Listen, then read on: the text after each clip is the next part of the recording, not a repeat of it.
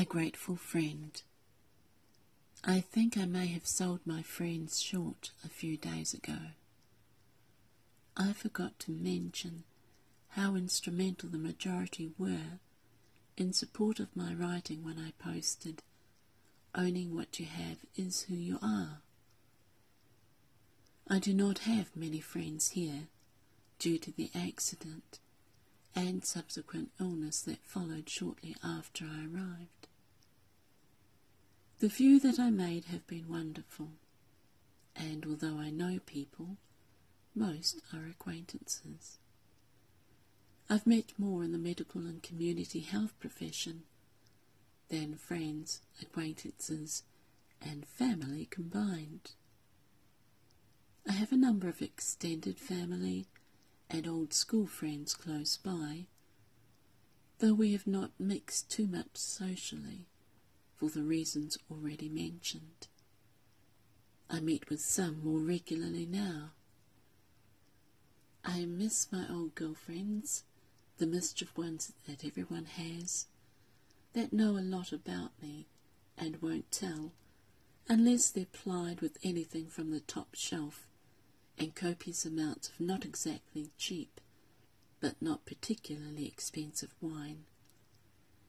We're split up around the country and abroad worse luck, and they've got families, so the timing for our catch-ups have not been great. The friends here met me after my books were published. They took me as a writer with little fuss but I was more comfortable with it then. Some of my other friends who have known me for years were not that surprised that I wrote, but that I wrote fantasy.